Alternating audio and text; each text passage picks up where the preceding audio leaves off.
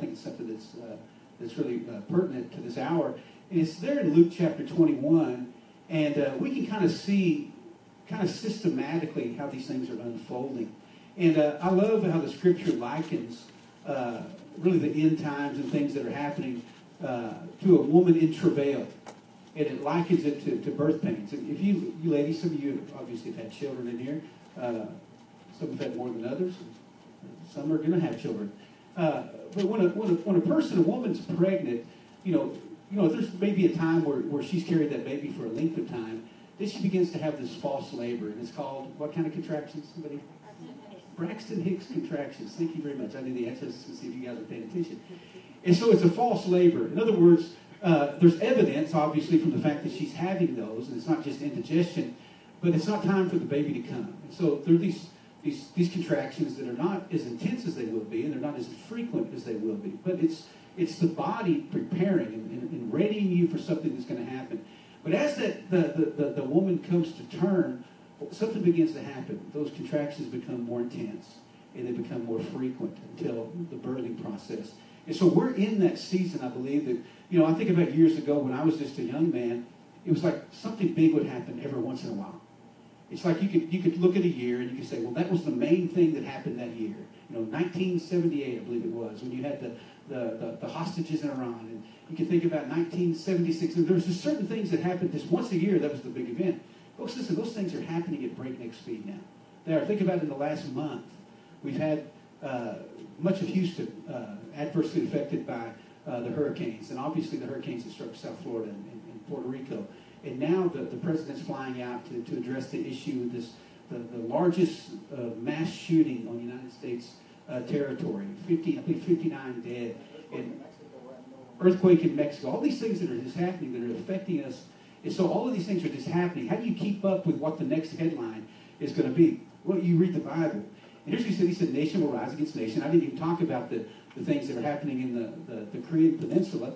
Uh, a friend of mine who is based out of China, he and his wife, his wife's a Chinese national, he, he made the point that uh, on the Chinese news media that they're shutting down all uh, North Korean owned businesses and they're asking the Korean nationals that are there, the North Korean, to leave China by the first of the year of, of 2018. And uh, mentioned that uh, on their news reports that 20 more United States warships have found their way into uh, just right off the coast of the, the, the peninsula of uh, North Korea, and USS uh, Ronald Reagan, and, and named a few others.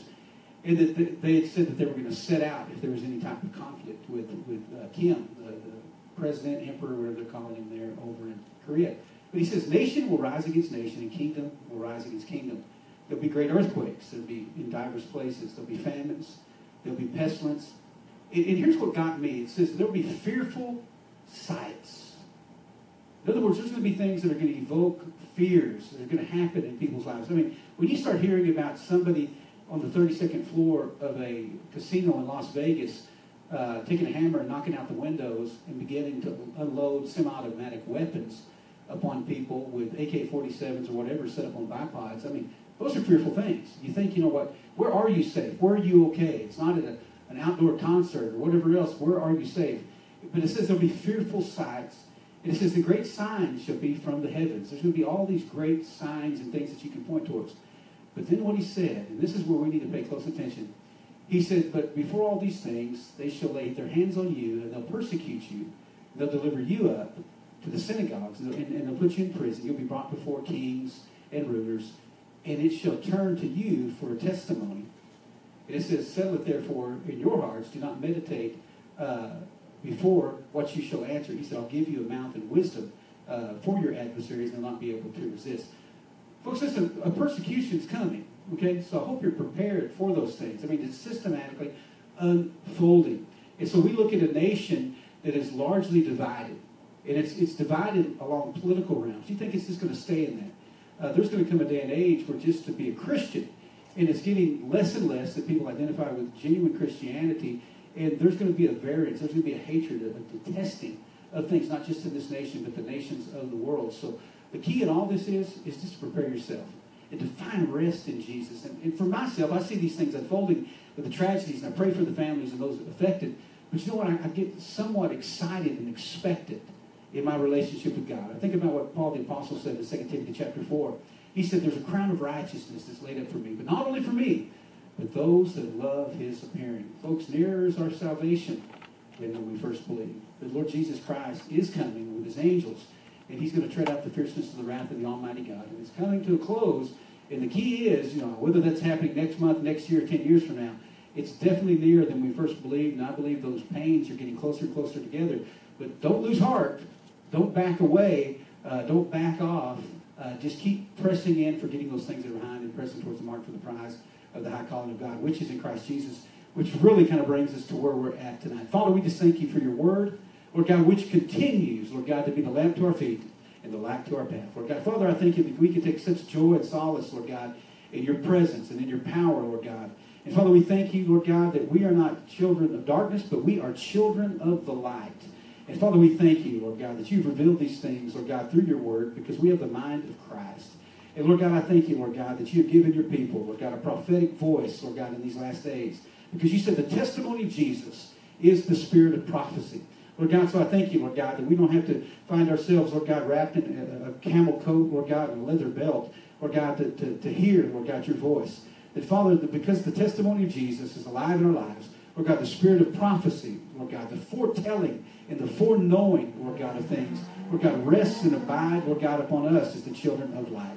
So, Father, as we come into this place tonight, Lord God, we're asking for the spirit of wisdom and the spirit of understanding, Lord God, to be upon each one of us, Lord God. Reveal yourself to us, Lord God, deepen our understanding, deepen our, our desire, Lord God, to cast off all of those things, Lord God, that in any way impede, Lord God, us knowing you, serving you, Lord God, and mostly just trusting you and loving you, Lord God. And we thank you for these things in Jesus' name. And everyone said, Amen. Amen and amen. Uh, the Gospel of Matthew, chapter 7, you, you know these verses, even if you don't know the address. It says, uh, just as you can identify a tree by its fruit, so you can identify people by their actions. And somebody said, Amen. Uh, staying with uh, the Gospel of Matthew, chapter 12, verse 23, uh, along those same lines, it said, A tree is identified by its fruit. If a tree is good, its fruit will be good. If a tree is bad, its fruit will be bad. Amen. Uh, the Gospel of Luke, chapter 6, verse 44. Each tree is recognized by its own fruit. People do not pick figs from thorn bushes, they do not pick grapes from briars. And so you will never, you got to get this, folks, you will never be identified by someone else's fruit. Okay? I want to say that to you. You will never be identified by someone else's fruit. People do not pick figs from thorn bushes or somebody else's tree. And so each of us will stand with the fruit of our lives on display and not the fruit of others. Folks, as we're getting in to the fruits of the Spirit that are manifest in your life, you've got to get that down. There, there's no secondhand fruit. There's not fruit on display or, or fruit on loan from someone else. Each one of us have got to come to a place in our walk with the Lord Jesus Christ where we're working out our own salvation with fear and trembling. It's not, I hope that I'm standing close enough to the righteous that when that day comes that I'll be counted righteous. Do you hear me? Why? Because the Word of God is very clear when it tells us, it says that there'll be uh, uh, two working in the field together. One will be taken, one will be left. It says there'll be two grinding at the mill. One will be taken, one will be left. This day there'll be two in a bed. One will be taken, one to be left. And so you're not just going to say to yourself, well, I hope that I'm standing in, in, the, in, the, in the basic uh, geographical presence of somebody else, and hopefully by osmosis that I can find myself in the presence of God. No, you're never going to be judged or identified by someone else's fruit. You're going to stand and give an account on the fruit that is displayed in your life. And so while we have time, while the, the, there is yet light, as the scripture says, it says work. Work while there's yet light, because the day's coming where there's darkness and no man will be able to work. And so we have the opportunity to work. And what are we working in? It's not just crawling under a house as a, as a worker for Terminix, or it's not just stand, sitting in front of a, a computer screen as an IT man, or whatever it may be. It's working out our salvation with fear and trembling. And so the fruit and the demonstration of our salvation is those fruits of the Spirit. It is those things that are produced in a life that is stayed cultivated, that keeps itself being watered by the renewing of their, their mind and the refreshing of the Word of God in it. So keep yourself in a situation where you're constantly being like the husbandman that's tending to those, those trees and to those vineyards in your own heart and life. And uh, kind of an interesting thought to me is that of Romans chapter 11, verse 24. And here's what Paul the Apostle, who's also uh, obviously the, the, the, author of the letter that we're studying in Galatians, He said this in Romans 11 24. He said, You by nature were a branch cut from a wild olive tree. And so your nature, who you used to be, was one that was cut, that just, that just grew in the wild. He said, So if God was willing to do something contrary to nature by grafting you into his cultivated tree. So, in other words, every single one of us were born in the wild. We were born lost and without hope. We, we were born as, as, as, as with, with one destiny, and that was in the place of destruction. And through faith in the finished work of the cross of Calvary, Christ Jesus grafted us in to that vine. And so our roots were that of something contrary to the very nature of God. That's what our roots were. But he grafted us into himself through the finished work of the cross so that we're no longer planted in and producing after a cesspool of sin, but now we have the capacity to bear fruit that comes from our new spiritual root system. You hear me? And so we were once dead and we were alienated through God. We were enemies of the cross of Calvary. But what he did, he took us as a sapling. And he said, listen, if you stay within that same place, if you continue to draw from the soil that you were placed in as a place of the deadness of sin, the fruit that you're going to produce is going to come from that nourishment. Whatever you feed is what you're going to display. And so, as long as we're bound by those things, all of those things are going to be on display in our life. Folks, listen, you don't have to teach a child to lie. You have to do it. They're going to figure out a way to do it. They're going to, something inside of them, and that wild olive branch is going to do it. Son, did you do that? No, I didn't do that. Daughter, did you do that? No, I didn't do that. How did they know to deny? Why didn't they just take responsibility? Why? Because the deadness of that old nature, the second that we come out of our mother's womb, and, and, and just like Psalm 51, he said, In sin I was conceived in my mother's womb. So instantaneously, those things begin to find themselves into our hearts and lives. Unless we're cut off as a sapling and grafted into something else, the only fruit that we're going to produce is that from the deadness of sin. But what Christ Jesus has done through faith and what He's done, He's brought us into a new root system. And so when you hear people say, listen, that's just the way it is, because that's the way I was raised. Well, why are you so angry all the time? Well, you know what? I just take after my daddy. My daddy was angry, so I'm going to be angry. Well, why are you this way? Well, I, I take after my grandmother. They said it just runs in the family. Folks, I got news for you. You know what? I, I, I love my mama and I love my daddy, but something happened to me 32 years ago that had nothing to do with mama and daddy. Period. I can't say, you know what, because my mother and my father came from abusive homes, so I think I'm going to abuse my children. That, that, because uh, my mother and father, they, they had many difficult and, and serious issues in their marriage. I'm going to do that in my life. No, you know what happened to me? I got saved. I got sanctified. I got filled with the Holy Ghost. I got grafted into another root system that no longer did I have to re- uh, uh, reproduce those fruits, but I could produce fruit that was meet for repentance. My heart changed, my mind changed. So as a result, my capacity to demonstrate Christ's likeness changed as long as I stayed in Him. And folks, listen, we no longer have an excuse to say, listen, that's what somebody else did or somebody hurt my feelings, whatever else. Folks, listen, His mercies are new every single morning. That's the goodness of Him. And that we can begin to allow God to build and to cultivate something in our hearts and lives. Consider Matthew chapter 13, verses in 21 as we continue uh, to really uh, examine the fruit of the Spirit. And he's talking about the, the parable of the sower, and you, you remember those, those places. But what he said to begin with, he said, The seed falling on rocky ground refers to someone who hears the word and at once receives it with joy. Have you ever met those folks? Man, you tell them, talk about Jesus. Man, listen, that's exciting. They start coming to church. Man, they're dancing, they're hopping, they're putting their bumper stickers on. Man, I never want to go anywhere else. I never want to do anything else but serve God. Man, you know what? I get it. Man, I remember what He delivered me from. You know those people. Maybe at one point in your walk you were that guy. But He says, since they have no root. Somebody say, since they had no root. It says they only last for a short amount of time. Now, folks, the unfortunate reality is that short amount of time could be a day, it could be a week, it, it can be until their next struggle. It can be for years.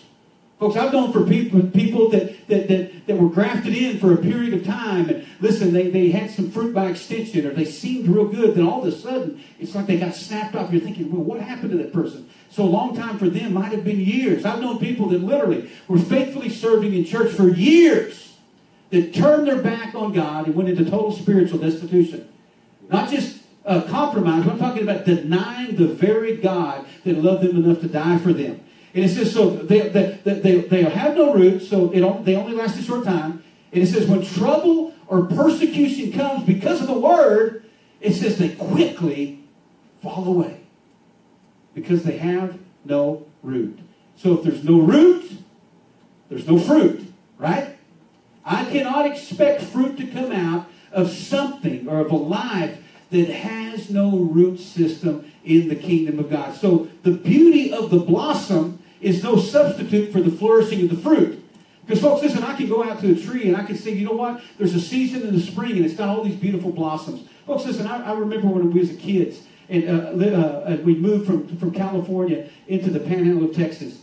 We'd go and visit my grandmother. She lived at the corner of Northeast 6th Street in Philadelphia, out there in the old hood, right there in Amarillo, off Amarillo Boulevard. She had this old stucco pink house. It was, it was, it was just this old house, but we loved going over there. She had old creaky wood floors and the open gas uh, furnaces that you didn't get too close on because you'd burn yourself, and had the big claw tooth tub. But the thing that we loved about her, her house so much is at the end of summer, we would go there and she'd give us some big old brown paper uh, uh, grocery bags. And about three blocks down the road, there was this business that had about 25 cherry trees adjacent to it. They were just sitting out there planting. And you know what? They, the people that worked there got so used to seeing them, they didn't care about it. It was no construction business. And so as kids, we would go down there and literally we would fill grocery bags full of those cherries. The best cherries you ever ate. I don't know if they was really the best cherries, but best, best cherries we ever ate because we picked them ourselves. And so every year we would look forward to going and picking those cherries, pulling the fruit off of those trees. And so finally, a, a few years later, we heard that there some kids had been playing out there and lit a fire. And they caught those trees on fire. Now we were so devastated, we thought to ourselves, "Oh, they burned them down." They said, "No, they didn't burn them down. They just, you know, it was, it was off season, but it it, it, it, it scorched the trees." And so we thought to ourselves, "Man, we hope it's okay." And we remember going and, and we were there in the springtime. We looked, and yes, certainly all the blossoms were coming out. The cherry blossoms were on the tree. And we said, "Well, we can't wait till just a few months, and we're going to be able to go and we're going to pick the fruit off the tree."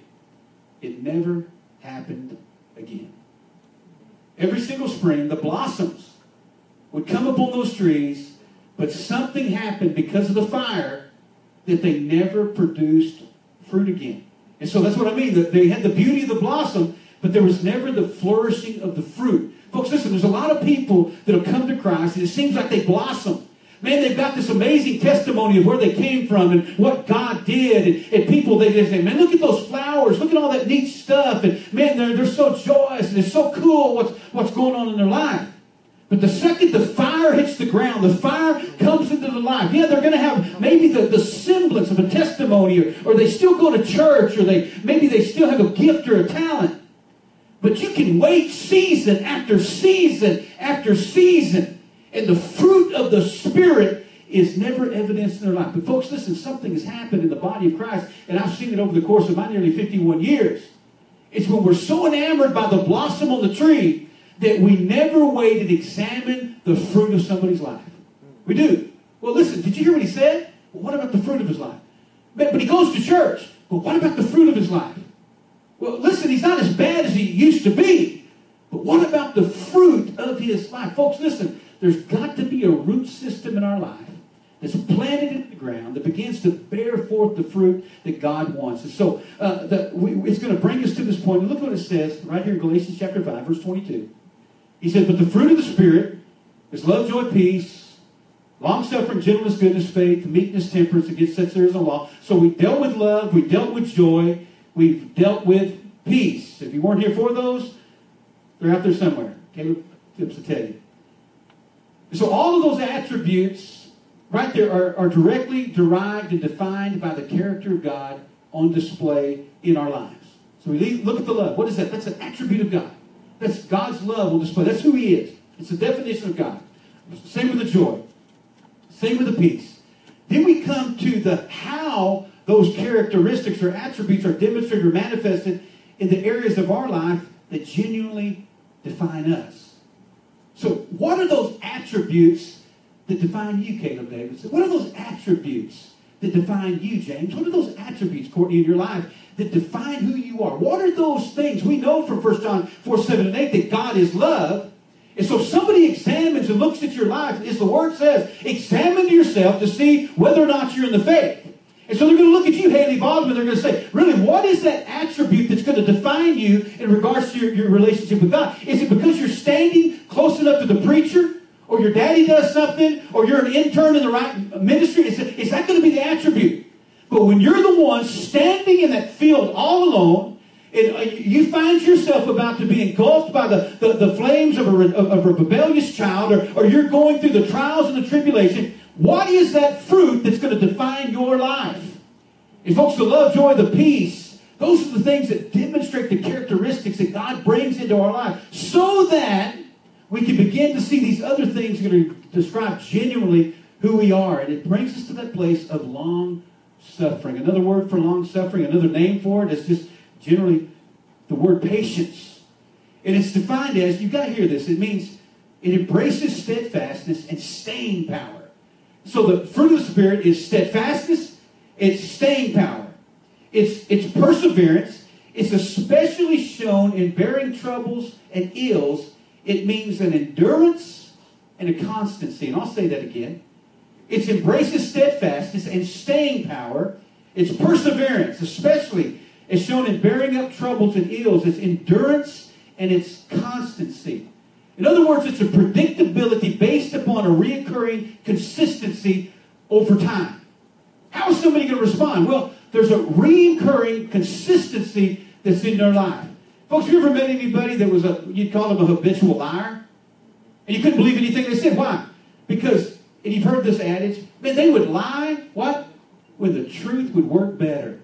Or somebody that they've lied so much that they began to believe their own lie. Well, they're, cons- they're consistent. You, you know exactly what's going to happen. When the chips are down, they're going to be down. When the chips are up, they're going to be up. They're consistently inconsistent. You can always see a pattern in their life. But when I'm walking in long suffering, there's a predictability based upon a, an occurrence and a consistency towards righteousness over time. And so I was reading through, and I told you I was reading through the Gospel of, of Luke yesterday, and I was in 21, 16 through 19, and it describes all of these conditions that will develop in the lives of those that genuinely sell out to Christ. Okay? Here's what I'm telling you. If you're going to be sold out to Christ, you want to know what to expect? Folks, because people don't say that. They'll have these great altar calls. And they'll say, hey, listen, God's got a wonderful plan for your life. Then he's got this. And what you all you need to do is listen, if you've been through trouble, you've been through trials, you've been through tribulations, you've been facing all these things, all you need to do is you just need to come here, come just as you are, without one plea. Because he shed his blood for, for you and me, or whatever they want to say. You come up here, you pray this prayer, you're going to be saved, and everything everything's going to be fantastic. Is anybody in here that actually happened to them? Everything was fantastic for you? Wasn't for me either. You know what? Many are the afflictions of the righteous, but it's the Lord that delivers us from them all. And so rather than telling somebody, come up here, listen, man, you're about to be fast tracked to a time of tribulation. Come on up here and accept Jesus, and you're going to be hated. Come up here and, and, and give your heart to the Lord. Turn away from sin, and you're going to be despised of men for his sake. Folks, that doesn't sell tickets. That doesn't fill up the great revolving doors of a megachurch. What does it do? It creates this narrow gate that leads to life that few are very going to be finding. The folks at wide gate obviously leads to destruction, and a lot of people are going to enter into that. And so you've got to come to a place of understanding exactly what you're buying into. Look what he said in Luke chapter 21, verses 16 through 19. He said, You will be betrayed by both parents and brethren and kinsfolk and friends and some of you, they shall cause to be put to death. You'll be hated of all men for my name's sake, but there shall not be a hair of your head that ends up perishing. Folks, could you withstand that type of pressure to yield to something contrary to the Spirit of God in you? Would, would you be able to stand to that type of pressure should that pressure come? What are you going to do when the pressure of being a Christian is not just somebody looking sideways at you or throwing a drink in your face on Bourbon Street. What about when it hits closer to home? You know why? Because people can come and they can curse at you and they can look at you and say all kinds of things about you, and you don't know them. And you know what? It's really not that tough. He's like, listen, you don't know me. You don't know anything about me. But what about when it begins to hit closer to home? That word betrayal, listen to what it means. It means to be abandoned, to deliver over with a sense of close personal involvement. So betrayal only happens when there's something to betray. You've betrayed my trust. That meant there was trust. You've betrayed my friendship. That means that there was friendship. You betrayed my, my, my transparency. That means it had to have existed. And so when it talks about being betrayal, it's something that had to exist on a very personal level. And He says, You will be betrayed even by parents. Man, that's hard to stomach, isn't it? Man, even mom and dad. Oh, my, my mom's since gone to be with the Lord, but my dad's still alive. And I'm thinking to myself, man, what, what would it be like if, if my dad, my dad wasn't walking with the Lord, or, or we got sideways in, in re- regards to Jesus and, and it didn't happen? Well, some of you know what that looks like because you experienced it. You know, Beth here, you know what? She don't have a relationship with, with obviously she's adopted, her adopted parents, because of the gospel. Because of the gospel. When she was living in the world, she had a relationship with them. When she was headed to hell, she had a relationship with them. They may not have liked her decisions, but at least there was some compatibility with their value system. But coming to Christ Jesus, and especially marrying a preacher of the gospel, suddenly the wheels came off and there was a betrayal. He said, You'll be betrayed by parents, by close family, other kinsfolk, those who thought you thought were friends. And it says, Some will even be put to death. Now, folks, that seems very extreme right there, doesn't it? And it's interesting, why put to death can, and for some people, obviously, we see throughout the word that it, it can actually involve a, a, physical death. But I found this interesting within the context of this. It, it, it, it used something called rhetorical hyperbole. Rhetorical hyperbole. And it literally means to be put in a state of one who is being put to death. You're thinking, what does that even mean? We're about to tell you, Pastor Joe, back there. Here's what it means it means that you become dead to them in the sense that they no longer have any hope or desire of a close relationship with you. They would rather totally act as, as though you didn't exist than to have any emotional or relational ties with you. Has anybody ever seen, there's a show called The Shark Tank. Anybody seen that? Well, there's one guy on there, he's like a Canadian multimillionaire, and he'll, he'll give somebody an offer. In the Shark Tank, you get these entrepreneurs on there, and they have these ideas or whatever, and they want these sharks. It's like Mark Cuban that owns the Dallas Mavericks, and some girl that, that does QVC or something, but all these people are up there. But there's this one guy in particular, I can't think of his name right offhand, but he, he, he's got that thing he always says. If somebody rejects his offer, you know he says? You're dead to me. You're dead to me. Not that they're dead, but I want to act like you don't even exist. There's, I have no interest in you whatsoever. Don't, don't, don't approach me. Don't talk to me. Don't think that I'm going to uh, uh, better my offer to you. And folks, that's what he said is going to happen. There's going to be a betrayal. You're going to be dead to people. They would just as soon not even think about you as to think about you in opposition to what their value system is and compared to yours. And it says you'll be hated, you'll be detested, you'll, the, the, the, you'll be detested. They will find nothing favorable or desirous in nothing positive. They will find you revolting in regards to who you are. So Jesus says that we can look forward to all of these conditions presenting themselves to us on one level or another. No one, he said, will be exempt. No one will be exempt. The only difference may be the intensity of that trial. But no one will be exempt. Then he says, and I love this, this is still right there in the Gospel of Luke. He says, But in your patience possess ye your souls. All of that stuff is going to happen. All the persecution, all the hatred. I wish you were dead. Parents and brothers and sisters and friends and all of these people. But then right there, he said one little verse, verse 19, he says, But in your patience possess ye your souls. It's all, it's all terrible. It's all these things. But in your patience, possess ye your souls. Or in other words, he says, who you really are will be revealed through in the demonstration of your patience or long suffering in the midst of the most troubling times in your life. Folks, listen, who you really are isn't who you are when everything's going good. That's not who you really are. Who we really are is who we are in the least desirable times in our life. That's who we really are. Who we really are only manifests itself when we don't get our way. Who we really are only reveals itself when we're going through hard times. Who we really are is really only seen by other people when we're faced by the biggest trials in our life. That's who we really are. Because, folks, listen, we can throw up a facade, we can throw up a counterfeit version of us as long as life is dealing us the hand that we think that we deserve. It's kind of like in the book of Job. Have you considered my servant Job? Well, who he really is will not be known. Why? Because you won't let anybody near him. You've always blessed him. Well, let me pull that stuff back and let me see if that's who he really is.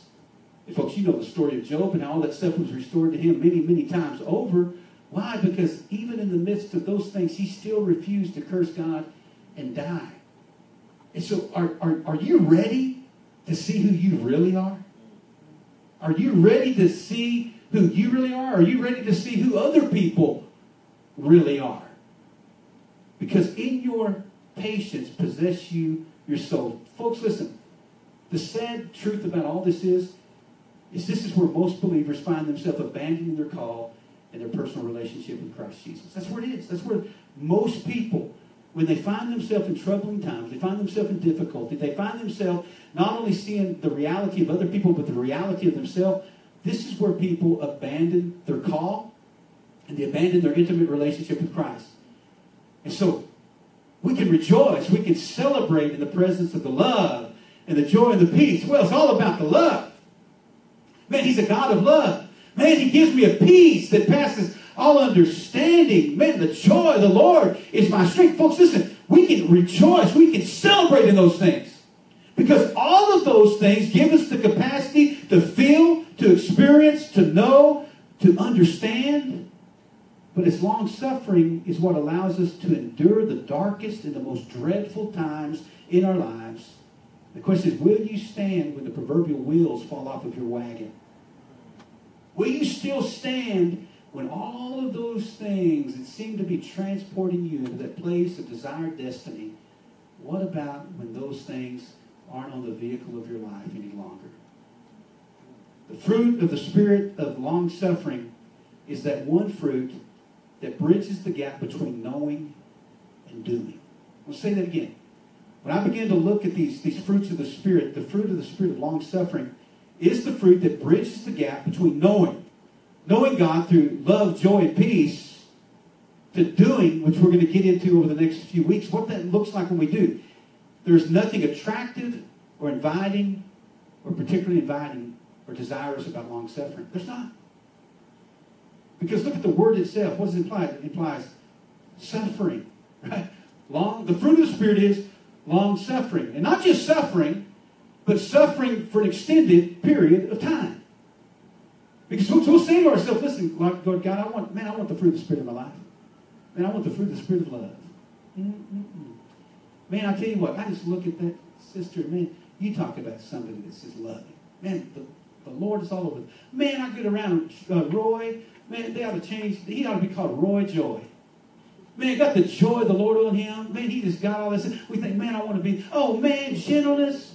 Man, you get around Bethlehem Patel back there. I mean, you talk about gentleness. I mean, it's like the fruit of the Spirit just oozes out of every pore. Gentleness, kindness, good. You see what I'm saying? But, man, do you want to be the one that's known for long suffering? That person's always long suffering. They're always going through stuff. They're always in the midst of something. See, folks, listen, we want to handpick the trees and that, that we cultivate. We want to handpick those things, but there's only one thing that's going to bridge us from that place of knowing Christ and actually demonstrating a Christ likeness in our life. I think about, and as I was preparing this, I think about times for me and for Melanie in our lives, and even ministry, that probably made me appreciate long suffering as much as I appreciate any of those things. 1991 to 2003, I'm going to call it the long suffering ministry years. the long suffering ministry. And Beth laughs, amen. It's funny, we always laugh when we don't want to have to cry, amen. And I think about us as just a, a young couple, 24 years old apiece, going into a, a, a very difficult, it, it was an environment that, that, that more senior ministers would call the preacher killer. It's the thing that you get a young minister, you get somebody in there, and it turns them off to the gospel, and they go to truck driving, or they go to uh, welding, or they go to selling insurance, or anything besides ministry. Okay, they do whatever they can to get away from the ministry. Why? Because it's so difficult. That was the environment that we were thrust into, and it was it was it was that long suffering time that we went through seasons, even having left a, a place that man really we were finally able to, to pay our, our bills and get things done. Then all of a sudden we went into an environment as ministers, as people that were serving the body of Christ, that, that endured times of really abject poverty. I mean, I'm not talking about times where we just were having a hard time making ends meet. I'm talking about times where we were destitute. We were talking to a couple the other day and was talking about uh, uh, getting on a first name basis with a guy at the pawn shop. Because there wasn't a single thing that we had of value that at one time or another didn't have a pawn ticket associated with it. You know, most of that stuff we never did get back. Like, man, I really like that. Those three times we got to use it, but I'm going to see if maybe they'll give me $50 so we can buy the baby some milk and diapers. And so it was long suffering. And so at any time it could have been one of those things. Listen, man, God didn't expect this to us. Or, or, or homelessness. We found ourselves as pastor of a church that ministered to homeless people that we were homeless. That we literally didn't have a place to go home at night. We'd kind of just kind of wait around or hang out at a coffee shop and let the kids do their, their, their, their homework. And, and, and we'd go crash out on a friend's couch or some family or, or something else. We were homeless in the ministry. Man, we don't deserve that. We're preachers. We're the pastors. But man, I never could find myself getting into the pulpit and complaining or griping because I always thought to myself, man, as bad as we have it, we're saved. As bad as we have it, man, God is, is, has kept us. And man, somebody may walk through those doors this morning that doesn't know Jesus. And they're going to run into a, a, a preacher, somebody that should know God, somebody that should trust God. And he's just complaining about his circumstance. Where's that going to leave them? I found myself having to long suffer through those things. That as a couple, we'd say, man, we just need to talk to such and such. Well, honey, who are we going to talk to? We just need to tell them. Who are we going to tell? Anybody with two sets of good eyes would be able to see the destitution that we're in.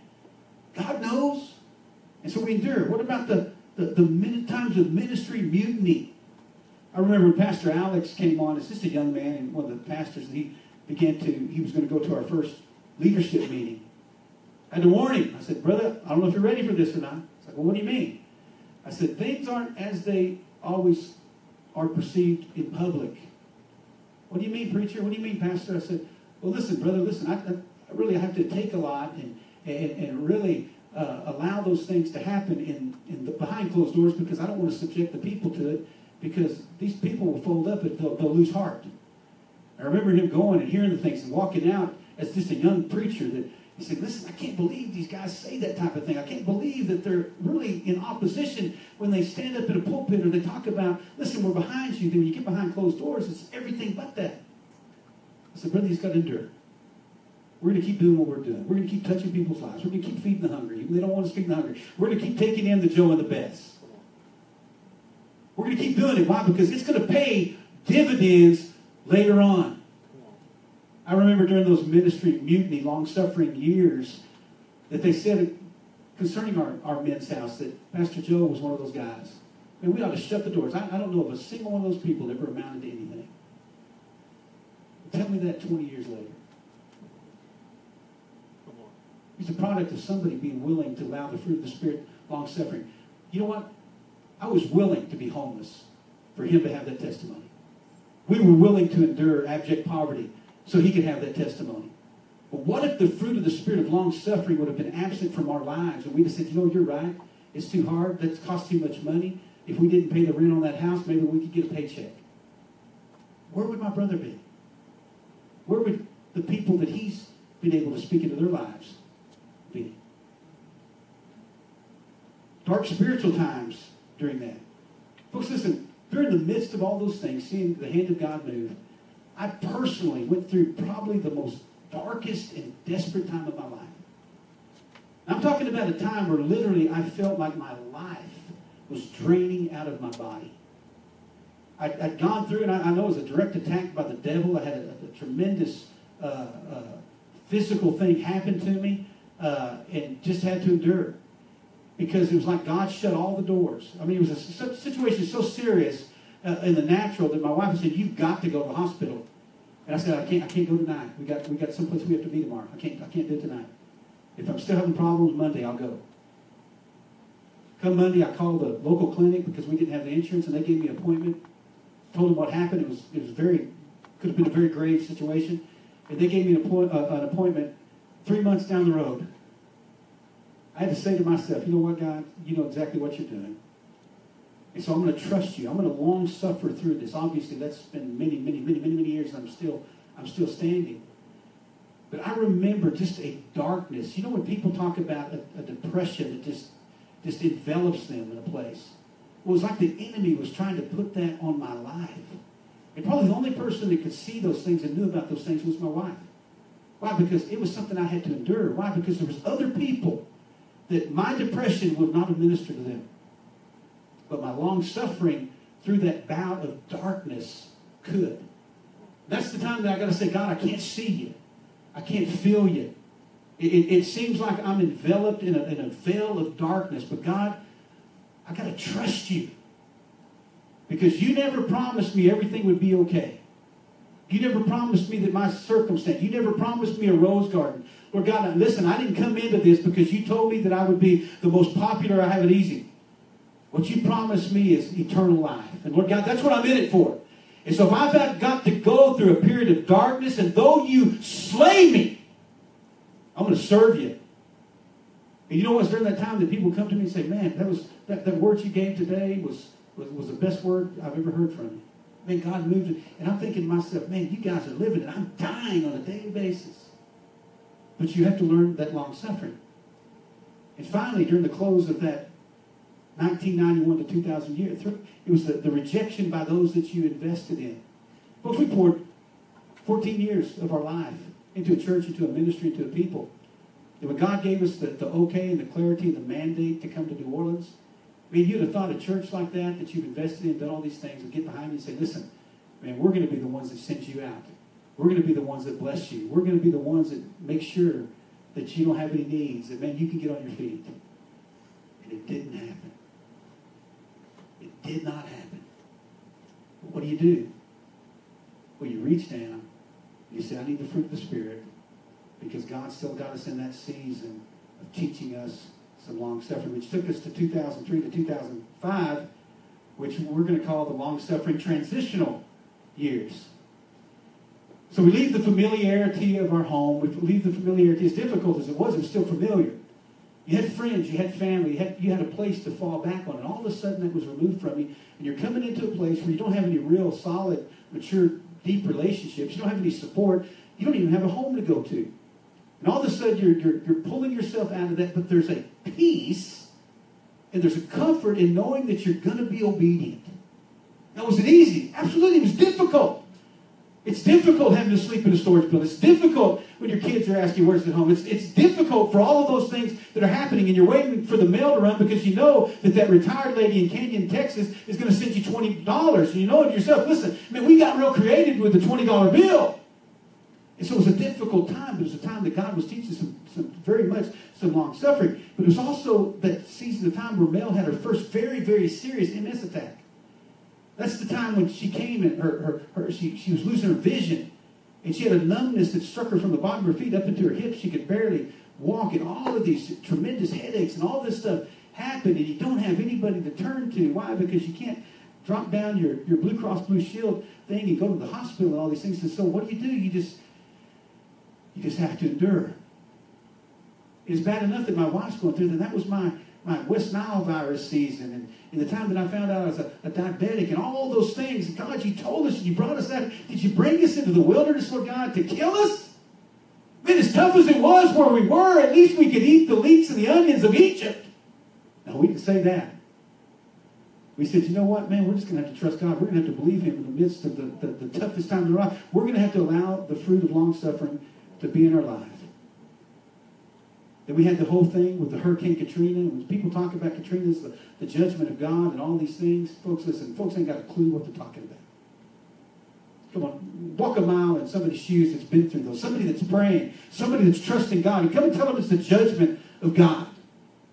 Tell it to my pastor friends that, that preached righteousness and holiness. And, and, and, Hurricane Katrina came and breached the levee that, that leveled their church and scattered their people. Tell me that's the judgment of God.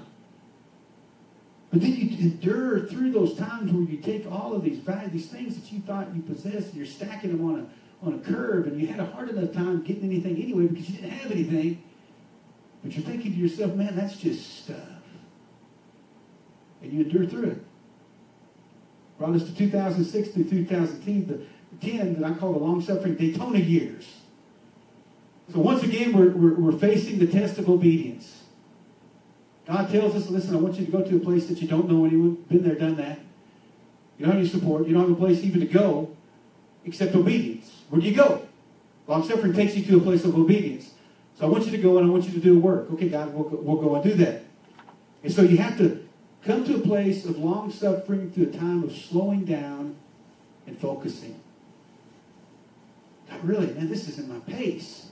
Man, I'm a mile a minute. God, I'm, I'm, I'm, I've got to be this guy nose to the grindstone. And all of a sudden, I'm in this place that's beautiful, sandy beaches and all this stuff, but it's just not scratching my itch.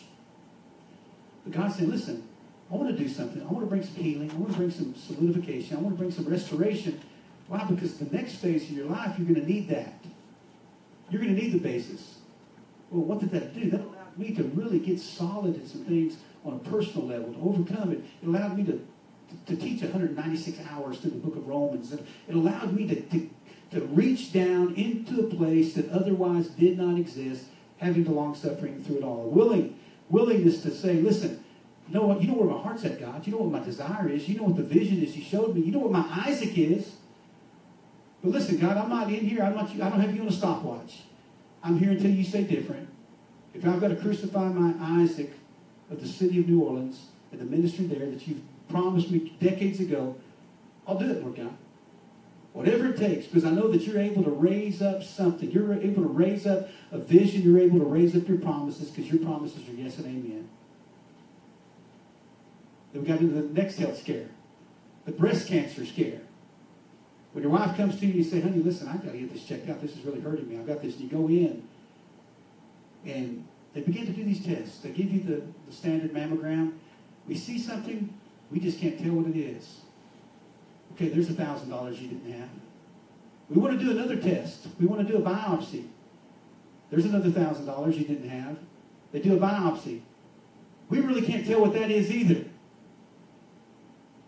What are you going to do? You're going to endure. So you go before a surgeon, God gives you that light in the tunnel. He says, listen, I can't tell you what this thing is. But if it was my life, I would want it out of there. And I said, well, I want it out of there too. And God gives you the grace and mercy in the time of long suffering. The guy says, listen, I'm a Christian. I can't do what you do, but I can do what I do. And I'm going to do that for nothing. The surgeon said, I'm going to give her the surgery. And on my part, I'm not going to charge her a dime. I'm going to do that. Well, that was the breath that we needed to endure through the times of trial. Then you get to 2010, through the 2014, the long suffering as we waited for the manifestation years. It's almost like coming back into an environment where you had your passion, but you're starting from scratch. You know, we go into to Bourbon Street and, and we go out there like we own the place now. Period. I mean, we roll in, we roll out. We're not waiting anybody. Y'all need to get out of our way. This is our spot. This is our preaching. But folks, when, when, when we came back in 2010, that didn't exist in that capacity. It was me and another brother in the Lord and whoever else we could we could rustle up. We'd stand there, and most of the time it was one of us holding the cross and one of us preaching and keeping everybody off of him, and, and, and vice versa. That's all it was. On Thursday night visitation, it wasn't breaking into multiple teams and, and, and leapfrogging each other.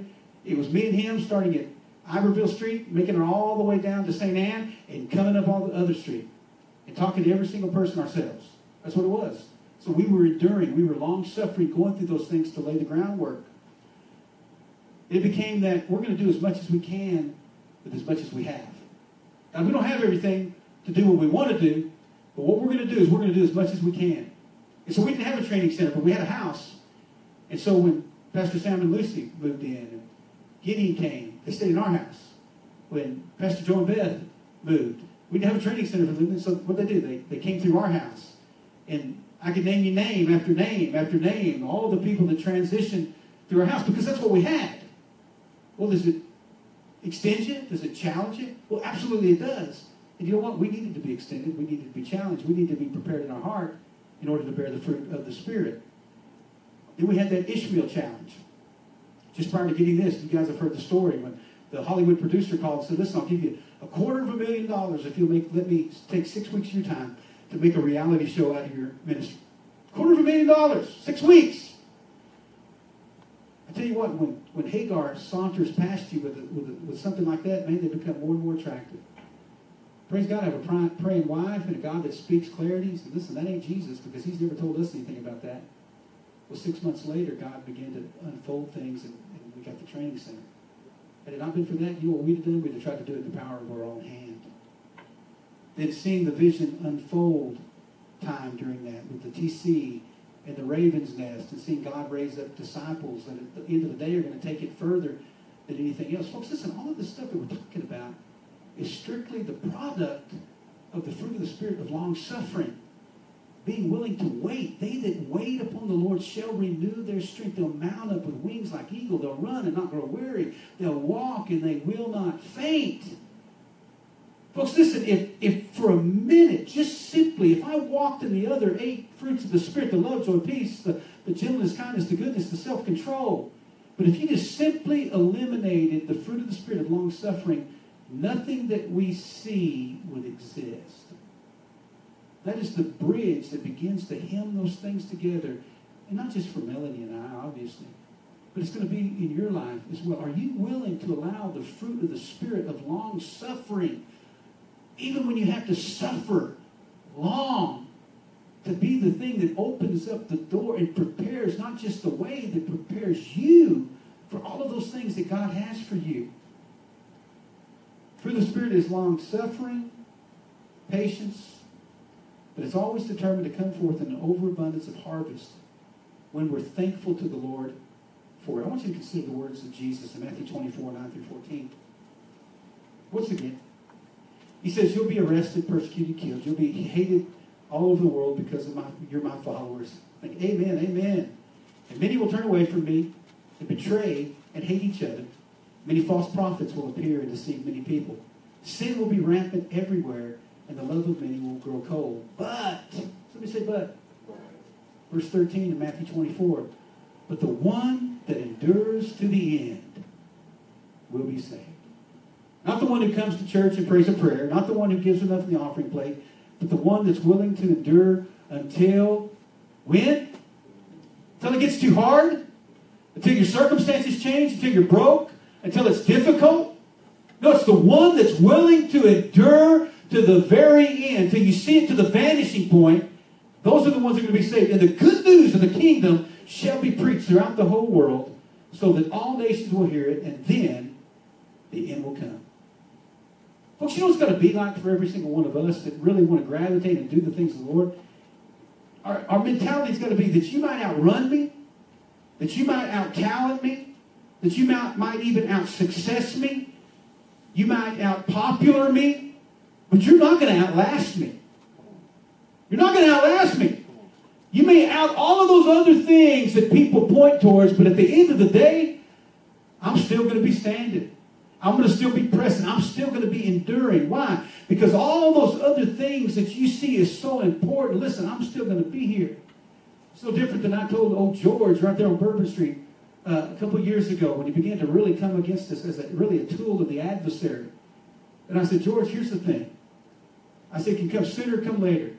Because I was here before you got here. And once you're gone and dead, I'm still going to be preaching the gospel.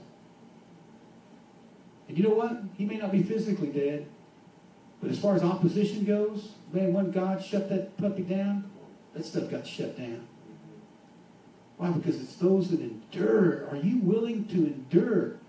I'm not talking about out talented and out uh, blessed and all those other things, out success. Are you going to be able to outlast all of those difficulties that come in your life? So my goal is to endure to the end and not just be that high riser and that fast faller. I want to be that person that is so systematically predictable, the line upon line, the precept upon precept, the person that's laying, laying a foundation bit by bit, piece by piece, that over time you're going to find yourself at that place of endurance. Being exalted in due season. What's the season? Well, it's the season that's been birthed through endurance over time. 2 Corinthians 12 12 says, and this has really spoken to me for a long time in regards to the capacity that he's personally called me to. This is a personal word. And it says, The signs of a true apostle were performed among you with utmost patience and with signs and wonders and mighty works. Listen, I may not be an apostle for anybody else, but I've certainly been one for the ministry that God's called me to. And so, before anything else is seen, just let me walk in utmost patience, endurance, long suffering. So this is going to be the quality that enables one to rightly expect to see all the other things that are manifest in your life. Until you're walking in long suffering and patience, don't expect anything else to happen. Why? Because you will not have qualified yourself for it. Yeah, you may see miracles and, and, and uh, uh, uh, wonders, but they're going to be signs and lying wonders. Because the genuine article is always going to come out of that furnace of affliction, the times that you've got to dig down and you've got to trust God through it all. Let patience what? Have her perfect work. Let endurance have its perfect results. These are different verses of the same scripture. Allow perseverance to finish its work and let steadfastness have its full effect. Endure until your testing is over so that you'll be perfect and complete, and not deficient in anything. I'm going to close with Mark 4 tonight, verse 35. Jesus speaking, he said the same day when, the, when evening was come, he said unto them, he said, let's pass over to the other side. It says, and when they were sent, they sent away the multitude, they took him even as he was in the ship, and there were also with him other ships. And it says, there came a great storm. Know what we're seeing in our society, in our culture, and in this world right now? We're seeing a great storm coming. It says the waves beat against the ship, so that the ship was now full of water. Folks, listen, there's a lot of people in the faith that are seeing these things that are happening, and they're questioning God. They're blaming God. They're not questioning the devil, who's the prince of the power of the air, who came to steal, kill, and destroy. You know, the steal, kill, and destroying, they're, they're attributed to God rather than the devil, who, who that's his, his characteristics. And it says, And there arose that great storm, the waves beat against ship, so there's now full. In verse 38, it says, But Jesus was in the back part of the ship, asleep on a pillow. Think about it. Tremendous storm, tremendous difficulty, a great tempest, Hurricane Harvey, Hurricane Irma, Hurricane Maria, Hurricane Katrina, all wrapped into one, and he was asleep on a pillow. And so they woke him up and they said to him, Master, don't you care that we're going to perish? Don't you care that we were homeless? Don't you care that my wife got a, a, a, bad report on an MRI? Don't you care that I lost my job? Don't you care that I'm having a tough time making ends meet? Don't you care that I made this trip and things didn't work out the way I thought they were going to work? Don't you care? And it says, He arose, he rebuked the wind, and said to the sea, Peace be still. And the wind ceased. There was a great calm. And he said to them, Why are you so fearful? How is it that you have no faith? It says, They exceedingly feared him and said to one another, What manner of man is this that even the wind and the sea obey him? Started out, it says, said, Let's pass over to the side. Folks, do you have the fruit of the Spirit in the degree of your life that you're able to pass over to the other side? Or do you think that you don't have the endurance that you'll pass over going to the other side? Folks, going to the other side in circumstances is going to cost you something. It's going to cost you going through some tempestuous situations in your life and going through great difficulty. Do you, do you have what it takes to go to the other side? Do you have what it, it takes to endure through those storms that life and circumstances and the devil that hates you are going to throw at you? Do you have, do you have what it takes? Do you have the endurance to get through? Do you have the of suffering in place where faith is established in you? That it's not fear, but it's faith. That he's not giving you a spirit of fear, but of power and of love and the soundness of mind. Because, folks, it takes more faith to endure the storm without wavering than it does to say, Peace be still. Do you hear me? It takes me more faith to go through the storm than it does to stop the storm. Do I need to say that again? It takes me more faith to go through the storm than it takes me to stop the storm. Book Shadrach, Meshach, and Abednego in the book of Daniel, listen, they could have had the faith and the flames could have went out. But you know what they said? Listen, you may throw us in the fire, but we're never going to bow. If that's what our long suffering looks like, that's what we're going to go through and they went through the furnace. They didn't say, you know what? No weapon formed against us is going to prosper. We're not going to do that. I'm the head and I'm not the tail. I'm the first and I'm not the last. I'm the beginning, I'm not the end. And no way you're going to throw me into that. Well, they said, listen, I don't mind going through. I don't mind having the fruit of long suffering demonstrated in my life. Burn it up. Burn me up. Because I know that he can still resurrect me at the end of it. Folks, the fruit of the Spirit's long suffering. That's going to be the thing that bridges you from a place of just strictly, simply knowing Him to actually doing those things that God's called you to do. Father, we just thank you for tonight. Father, we want to be the ones that endure to the end, that we might see the salvation of the Lord. So, Father, we're asking for your heart, for your mind, Lord God. We're asking, Lord God, Father, not for the storms to stop, but Lord God, we're asking for us to keep our eyes firmly, Lord God, fixed upon you through whatever storm might come. And we thank you for these things in Jesus' name. Amen. Amen. Father, we ask you to bless.